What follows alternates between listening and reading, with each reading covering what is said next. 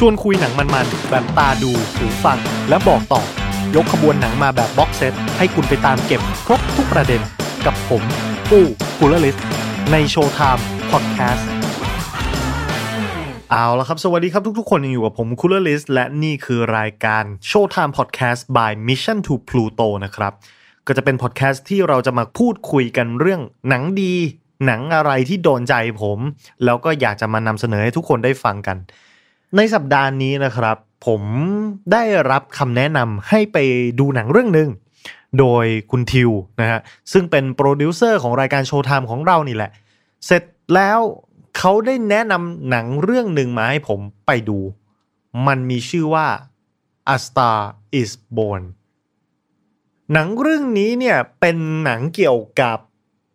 ชายหญิงคู่หนึ่งอ่าต้องบอกก่อนนะครับว่า หนังเรื่องนี้เนี่ยเป็นหนังที่มีประวัติค่อนข้างจะยาวนานแล้วล่ะ เพราะว่าเป็นรีเมคของรีเมคอีกทีนะ คือตัวหนังจริง ๆ เวอร์ชั่นแรกเนี่ยน่าจะเป็น 1937 นะครับ แล้วก็มารีเมคเป็น musical 1954 แล้วก็เป็นอีกครั้ง 1976 นะ นี่เป็นเวอร์ชั่นที่ 4 แล้วนะครับสำหรับหนังเรื่องนี้นะ แปลว่าเรื่องราวของมันเนี่ยมันจะต้องมีความคลาสสิกอะไรบางอย่าง มันถึงได้รับความนิยมแล้วก็มีการรีเมคกันมาอย่างต่อเนื่องตั้งแต่เวอร์ชั่นแรกจนถึงเวอร์ชันนี้นะก่อนที่เราจะมาลงลึกถึงรายละเอียดของตัวหนังกันเนี่ย เช่นเคย อย่างที่ผมได้บอกกันอยู่เป็นประจำนะครับ พอดแคสต์ตอนนี้จะพูดคุย spoil เนื้อหาทั้งหมดของ A Star Is Born ถ้าเป็นถ้าหนังเรื่องนี้เป็นหนังที่คุณอยากดู อยากจะลิ้มลองอัธรสของตัวหนังด้วยตัวคุณเอง ผมแนะนำว่า ให้ไปดูก่อน เสร็จแล้วเราค่อยมาคุยกันในส่วนของช่องคอมเมนต์นะครับ เอาละเพื่อไม่ให้เป็นการเสียเวลาเรามาพูดคุยกันถึงเรื่องราวของหนังกันเลยดีกว่า คือจริง ๆ แล้วหนังเรื่องนี้เนี่ยความรู้สึกที่ผมดูไปเนี่ยช่วงแรก ๆ นะผมมีความรู้สึกว่าหนังเรื่องนี้เป็นหนังที่ไม่ค่อยโอ้คนดูเท่าไหร่ คือต้องให้ข้อมูลของหนังเพิ่มเติมกันอีกนิดละกันว่าหนังเรื่องนี้เนี่ยนำแสดงและกำกับโดย Bradley Cooper นะครับ ซึ่ง หลายคนอาจจะจำเขาได้จากไตรภาคหนังมหากาบสุดยิ่งใหญ่นะฮะ The Hangover นะครับ ร่วมแสดงโดย Lady Gaga ครับ เป็นนางเอกของเรื่องนะซึ่งมัน Amazing มากเพราะว่าเออผมไม่คิดว่าจะได้เห็น Lady Gaga เล่นหนังแล้วก็แสดงได้ดีด้วยนะเรื่องของเรื่องนะ คือเอาจริง ๆ ก็ต้องบอกว่าทุกคนในหนังเรื่องนี้แสดงกันค่อนข้างจะดีทั้งหมดนั่นแหละ แล้วมันก็มีส่วนอย่างยิ่งในการ แบกหนังและทำให้หนังเนี่ยมันดูน่าติดตามมากๆนะความรู้สึกช่วงที่ผมได้ดูหนังเรื่องนี้ตั้งแต่เกริ่นเกริ่นแรก ๆ ไปเนี่ย ไปจนถึงตัวกลางเรื่องเนี่ย ผมมีความรู้สึกว่าหนังมันไม่ค่อยโอ้คนดูเท่าไหร่ ไม่ค่อยโอ้คนดูในที่นี้หมายความว่า บทที่เขียนและวิธีการแสดงเนี่ย ค่อนข้างจะเหมือนกับ ไม่สนใจว่าเราจะตามทันหรือไม่ คือจริง ๆ เนื้อเรื่องมันน่ะไม่ได้มีอะไรซับซ้อนเยอะนะฮะด้วยความที่หนังเนี่ยอย่างที่แจ้งให้ทราบไปเมื่อช่วงต้นว่ามันเป็นหนังปี 1937 เพราะฉะนั้นพล็อตและอะไรทุกอย่างค่อนข้างจะเบสิกเรื่องราวก็จะค่อนข้างเบสิกแต่ว่าวิธีการแสดงของเขาวิธีการบทพูดบทสนทนาที่ถูกปรับมาให้มันเป็นหนังสมัยใหม่เนี่ยคือตัวละครจะพูดเร็ว พูดด้วยคำศัพท์ที่ไม่ใช่เพื่อการแสดง เอ่อคือมันดูเป็นธรรมชาติมากเหมือนเป็นภาษาที่คนเราพูดกันนะคือถ้าจะอยากจะรู้ว่าหนังโอ้คนดูมากๆเป็นยังไงให้ดูละครไทยละครไทยหรือว่าหนังไทยที่แมสแมสส่วนใหญ่ในตลาดเนี่ยก็คือเราจะมีบทมีมุมกล้องอะไรต่างๆ ที่เหมือนเหมือนกับแบบช่วยเหลือให้คนดูเข้าใจอะไรได้ง่ายนะแต่ว่าหนังเรื่องนี้ก็ค่อนข้างจะปุบปรับฉับไวพอสมควร แต่พล็อตไม่มีอะไรมากอย่างที่ได้บอกไปพล็อตมันคือเรื่องของเรื่องมีอยู่ว่า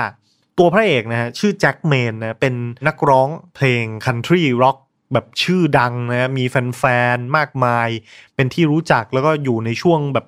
เหมือนกับจะพีคของอาชีพแล้วก็ค่อนไปทางกำลังจะร่วงโรยแล้ว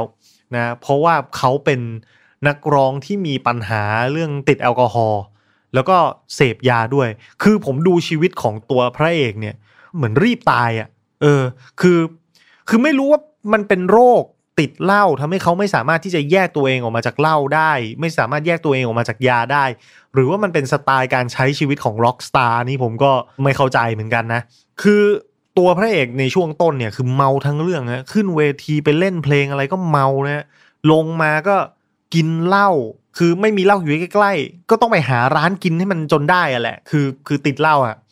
แล้วนั่นคือสิ่งที่นำพาให้เขาได้ไปเจอกับตัวนางเอกที่ชื่อ อัลลี่อัลลี่เป็นเด็กเสิร์ฟในร้านอาหารอีกแล้ว ที่มีความฝันว่าอยากจะเป็นนักร้องเหมือนกัน และเธอเป็นคนที่มีความสามารถสูงมาก คือนอกจากร้องเพลง เพราะสะกดคนดูได้ ก็ยังสามารถแต่งเพลงได้ด้วยนะครับ แต่งเพลงดีๆ เพราะๆได้ด้วย เสร็จแล้วความบังเอิญทำให้ทั้งสองคนได้มาเจอกัน ก็คือตัวแอลลี่เนี่ย ฉันอยากเป็นนักร้อง แต่ว่าไป ทดสอบทดลองกล้องอะไรที่ไหนก็ไม่มีใครรับนะก็เลยไปหาบาร์เล็กๆของเพื่อน ที่เป็นบาร์เกย์บาร์แบบดร a กควีนให้กลุ่มเอ่อเกย์เขาแต่งตัวเป็นผู้หญิงนะแล้วก็ขึ้นไป perform กัน ตัวเองก็ได้คิวขึ้นไปเล่นกับเขาด้วย ซึ่งผมมองว่าเรื่องนี้ก็คงจะเป็นเกียรติประมาณหนึ่งว่าเป็นบาร์เกย์ไง แต่ว่าอันนี้เป็นผู้หญิงแท้ๆแต่ว่าได้ขึ้นเวทีนะ ก็ถือว่ามีฝีมือนะพิเศษในระดับหนึ่ง แล้ว ด้วยความขี้เหล้าของพระเอกเราอะก็คือมีบาร์อะไรอยู่ใกล้ๆ กูก็เข้าไปกินมันมั่วซั่วไปหมด แล้วก็บังเอิญเข้าไปบาร์นี้พอดี แล้วก็ไปเจอนางเอก perform ร้องเพลง La Vie en rose นะครับ ซึ่งเป็นเพลงที่ดังมาก คลาสสิกมาก เสร็จแล้ว พอได้เห็นการแสดงของนางเอกเนี่ย ตัวพระเอกเหมือนโดนมนต์สะกดฮะเขาก็เลยแบบติดต่อขอไปหลังเวทีไปพูดคุยกัน แล้วก็ชวนให้นางเอกมาดูเขาเล่นบ้างอ่า ซึ่งจริง ๆ แล้วมันเป็นแผนนะเพราะว่าเมื่อนางเอกเนี่ยโดนโอ้โหนักร้องดังนะใคร ๆก็รู้จักนะ มาแบบเข้ามาจีบเข้ามาคุยด้วยอะไรแบบนี้ก็ก็เออไปสิอะไรเงี้ยปรากฏพอไปถึงเวทีที่พระเอกจะเล่นในวันต่อไปวันรุ่งขึ้นอะไรแบบนี้พระเอกก็ลากนางเอกมาร้องบนเวทีด้วย ซึ่งก็ทำได้ดีมากๆ แล้วหลังจากนั้น พระเอกก็ทำแบบเนี้ยตลอดกับนางเอกตลอดก็คือ ไปเล่นที่ไหน พานางเอกไปด้วยก็คือเหมือนกับกลายเป็นแฟนกันโดยปริยายอะ่ะ แล้วก็ขึ้นเวทีแล้วก็เอานางเอกมาร้องด้วย ร้องไปร้องไปจนมากเข้าเริ่มดังฮะมีโปรดิวเซอร์เห็นแวว แล้วก็อยากจะจับนางเอกเซ็นสัญญา ให้เป็นนักร้องในสังกัด แล้วก็ทำแผ่นเสียงออกทัวร์คอนเสิร์ต ปรากฏว่าฝันของนางเอกก็เป็นจริง ตัวเองได้เป็นดาราได้เป็นนักร้องดังเหมือนกัน แล้วก็เริ่มทำงานอะไรที่เป็นเกี่ยวกับสายนักร้องก็มีการซ้อม ซ้อมร้องซ้อมเต้นออกเป็นศิลปินเดี่ยวอะไรทำนองนี้นะในขณะที่ตัวเอกของเราเนี่ยก็ยังใช้ชีวิตเละเทะสำมะเลเทเมาเหมือนเดิม คือพระเอกเป็นศิลปินที่มีความสามารถเล่นดนตรีดี ร้องก็ดีแล้วน้ำเสียงของ Bradley Cooper ในหนังเรื่องนี้มันแบบ มันนุ่มนวลชวนฝันมากเลยนะ คือจะเป็นโทนแบบผู้ชายแมนแมนเสียงทุ้มทุ้มต่ำต่ำร้องเพลงแล้วแบบเท่ๆพูดเท่ๆอะไรเงี้ยคือแบบเฮ้ยมันมันมีเสน่ห์มากๆ คือเวลาเขาร้องเพลงในหนังเขาก็เหมือนกับ perform จริงๆอะซึ่งมันแจ๋วมากแล้วร้องคู่กับ Lady Gaga ซึ่งเป็นนักร้องระดับสุดยอดอยู่แล้วอะครับ คือเรื่องดนตรีของในหนังนี่คือเอาอยู่เพลงก็เพราะมากจริง ๆ รู้สึกจะได้รางวัลออสการ์สาขาเพลงประกอบ original song ยอดเยี่ยมด้วยนะ เสร็จแล้วทีนี้เนี่ยด้วยความที่สองคนใช้ชีวิตต่างกันนะคนหนึ่งเหมือนคลื่นลูกใหม่เป็นดาวรุ่งที่กำลังจะพุ่งขึ้นไปสู่จุดสุดยอด แล้วพระเอกก็ใช้ชีวิตเหมือนสวนทางอะ่ะเป็นดาวร่วงที่กำลังร่วงโรยลงไปนะมันก็ต้องเกิดปัญหาขึ้นมาจนได้ในความสัมพันธ์ มันมาพีคสุดก็ตอนที่นางเอกเราได้รับรางวัลแกรมมี่ซึ่งเป็นรางวัล สูงสุดของสายดนตรีนะรางวัลแกรมมี่อวอร์ดสำหรับดาวรุ่งหน้าใหม่ แล้วขึ้นไปรับรางวัลบนเวที แต่ตัวพระเอกเนี่ยเมาหยำเปเมาเพราะว่ามีความทุกข์จากการที่ตัวเองเนี่ยควรจะได้คิวในการร้องเพลงบนเวที แต่ดันถูกลดขั้นกลายเป็นนักดนตรีเป็นมือกีตาร์แทน ก็รู้สึกแบบเซ็งอะไรอย่างเงี้ยก็เลยกินเหล้าเมากินยาอัพยาเข้าไป จนเละเทะนะฮะพอ นางเอกซึ่งตอนนั้นเนี่ยเป็นภรรยาของเขาแล้วเนี่ยขึ้นไปรับรางวัลบนเวที ตัวเองซึ่งเป็นสามีก็แทบจะเรียกว่าคลานขึ้นเวทีไปด้วยอะ่ะมันก็เลยสร้างความอับอายขายขี้หน้าให้กับตัวนางเอกไปนะแต่นางเอกเราก็ค่อนข้างจะรักมาก รักพระเอกมากก็คือเหมือนเป็นคู่ผูตัวเมียกันแล้วอะไม่ว่าเธอจะผิดจะพลาดอะไร ฉันก็พยายาม ฉันอยากให้เธอดีขึ้น ส่งพระเอกไป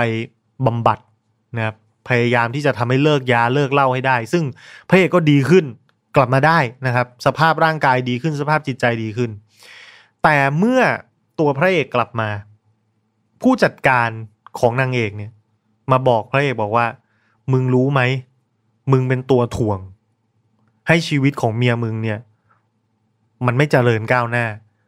คือหลังจากที่มึงไปก่อเรื่องเอาไว้ที่เวทีแกรมมี่เนี่ย กูต้องมาคอยตามล้างตามเช็ด เมียมึงอยากจะพามึงไปทัวร์ยุโรปด้วย คือนางเอกมีดีลที่จะไปทัวร์คอนเสิร์ตทั่วยุโรป แต่มีเงื่อนไขว่าจะต้องพาแฟนตัวเองไปด้วย แต่ผู้จัดการไม่ยอม ก็นางเอกก็บอกว่าถ้าเธอไม่ยอม cancel ไปเลยไม่ไปนะครับแล้วก็มาโกหกพระเอกเอาว่าเออเนี่ยจริง ๆแล้วที่ไม่ไปเนี่ยเพราะว่าเหมือนกับบริษัทแผ่นเสียงอยากให้ทำอัลบั้มใหม่ ไม่ได้แบบมีปัญหาเรื่องเกี่ยวกับการทัวร์คอนเสิร์ตอะไรแบบนี้ ซึ่งพระเอกมันรู้สึกแย่มากครับ รู้สึกแย่ที่ ตัวเองกลายเป็นส่วนเกินของชีวิต เป็นตัวถ่วงของชีวิตของแฟนที่แบบกำลังประสบความสำเร็จ ก็เลยตัดสินใจที่จะฆ่าตัวตาย โดยการแขวนคอที่บ้าน ตอนจบของเรื่องเนี้ยคือมันไม่เหมือนหนังรักที่ผมเพิ่งพูดไปก่อนหน้านี้คือ La La Land ถูกป่ะสงสัยคุณทิวอาจจะเพราะว่าผมดู La La Land แล้วก็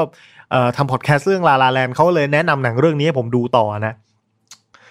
ผมรู้สึกว่า La La Land มันจบ bittersweet ก็คือมันมันหวาน มันขมในเวลาเดียวกัน คือมันมีส่วนที่ดีส่วนที่เป็นกู๊ดเทคแล้วก็มีส่วนที่เศร้าเศร้าแซมแซมอยู่ ซึ่งมันรสมันดีมาก แต่สไตล์บอลเนี่ยโอเคมันมันสนุกนะ เนื้อเรื่องมันก็กริปปิ้งแบบจับใจอยู่ แต่ตอนจบผมว่ามันมันทำให้ผมเกิดความโกรธอะ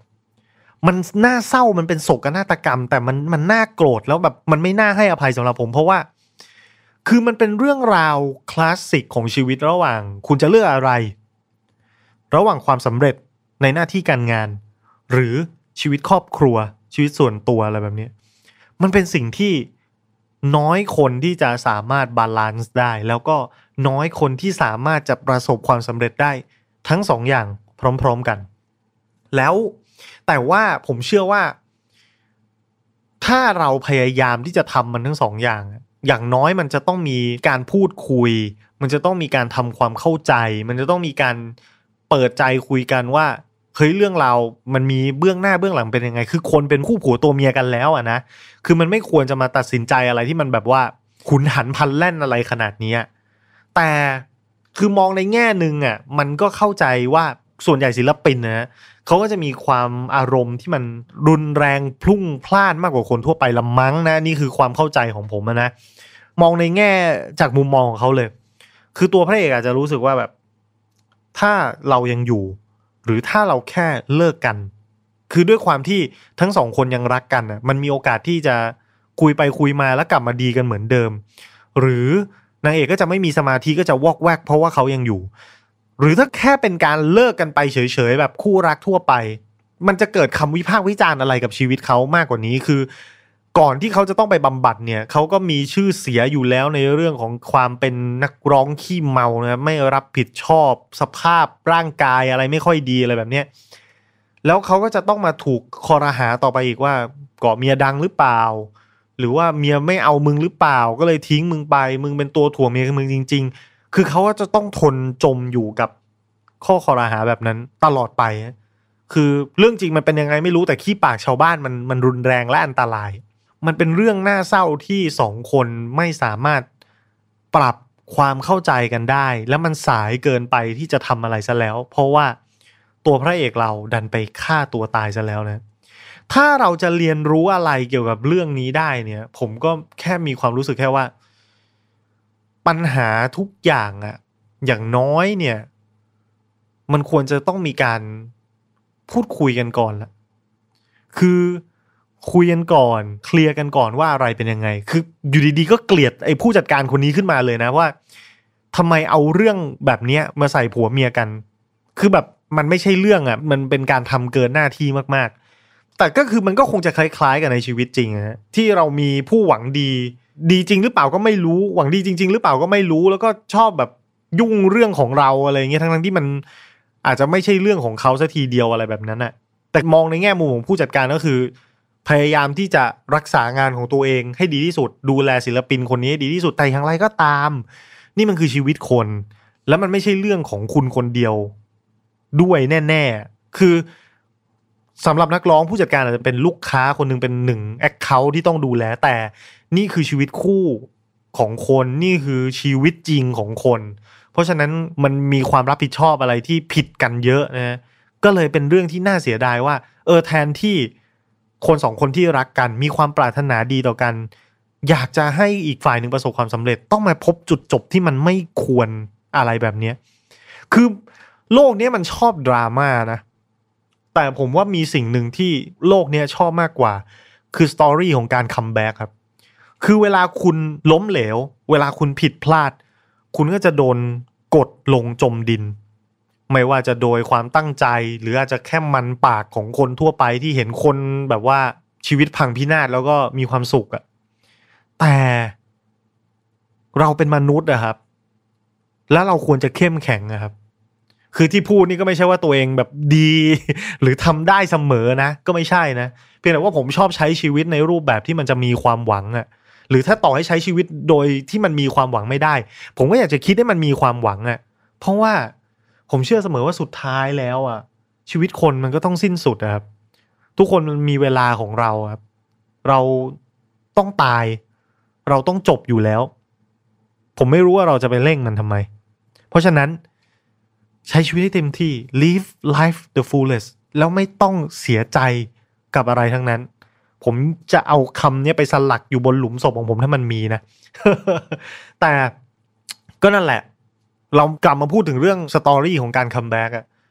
ลองดูชีวิตแบบถ้าคนเรายอมแพ้ เราก็คงจะไม่ได้เห็น Tiger Woods กลับมายิ่งใหญ่อีกครั้งอะฮะทุกคนมันมีผ่านจุดที่ตกต่ำล้มเหลวครับ แต่ถ้าคุณกลับมาได้อะคุณยิ่งใหญ่มากๆเลยนะ เพราะฉะนั้นการตายสำหรับผมมันก็เลยดูไม่ค่อย ไม่ค่อยเป็นทางออกเท่าไหร่จริง ๆก็มันก็ไม่มีอะไรแล้วล่ะ ก็แค่รู้สึกว่า มันเป็นเรื่องที่น่าเศร้า มันเป็นเรื่องที่น่าโกรธแค้นน่าอึดอัด แล้วก็เอาจริง ๆ ผมก็ไม่ได้อยากให้มันจบแบบนี้ แต่มันก็มีความสวยงามของมันนะสำหรับการจบแบบนี้เพราะว่าฉากสุดท้ายที่พระเอกกับนางเอกร้องเพลงคู่กัน เป็นเพลงที่พระเอกแต่งเอาไว้นานแล้ว แต่มันมาแต่งสำเร็จจบตอนที่เขาบำบัดออกมาพอดีนะครับ เลิกเหล้าเลิกยาได้ แล้วเขามาร้องเพลงให้เมียเขาฟังน้ำตาไหล คือแบบ มันงามมากมันงดงามมากมันคือ สิ่งที่จะอยู่ในความทรงจำของเราตลอดไป เป็นภาพสวยๆของเรา